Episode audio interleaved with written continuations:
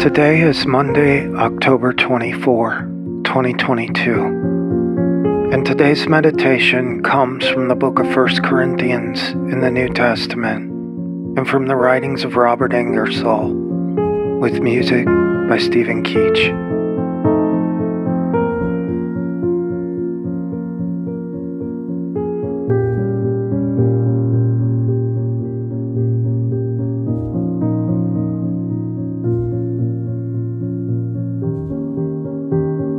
We demolish arguments and we let go of the need to be right. 2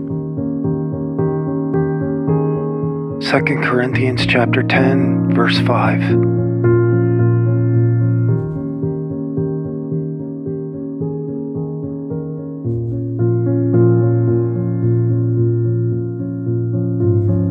Robert Ingersoll writes Mankind will be enslaved until there is mental grandeur enough to allow each man to have his thought and say. This earth will be a paradise when men can, upon all these questions, differ and yet grasp each other's hands as friends.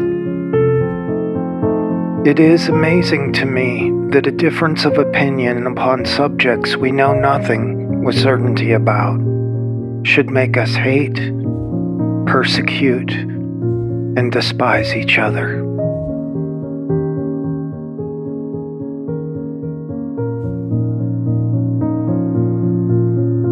What would your life look like? What would your conversations be like? If you went for one entire week, refusing to argue with others for the sake of being right? Would some conversations cease to exist altogether? Would new conversations end in partnership rather than division?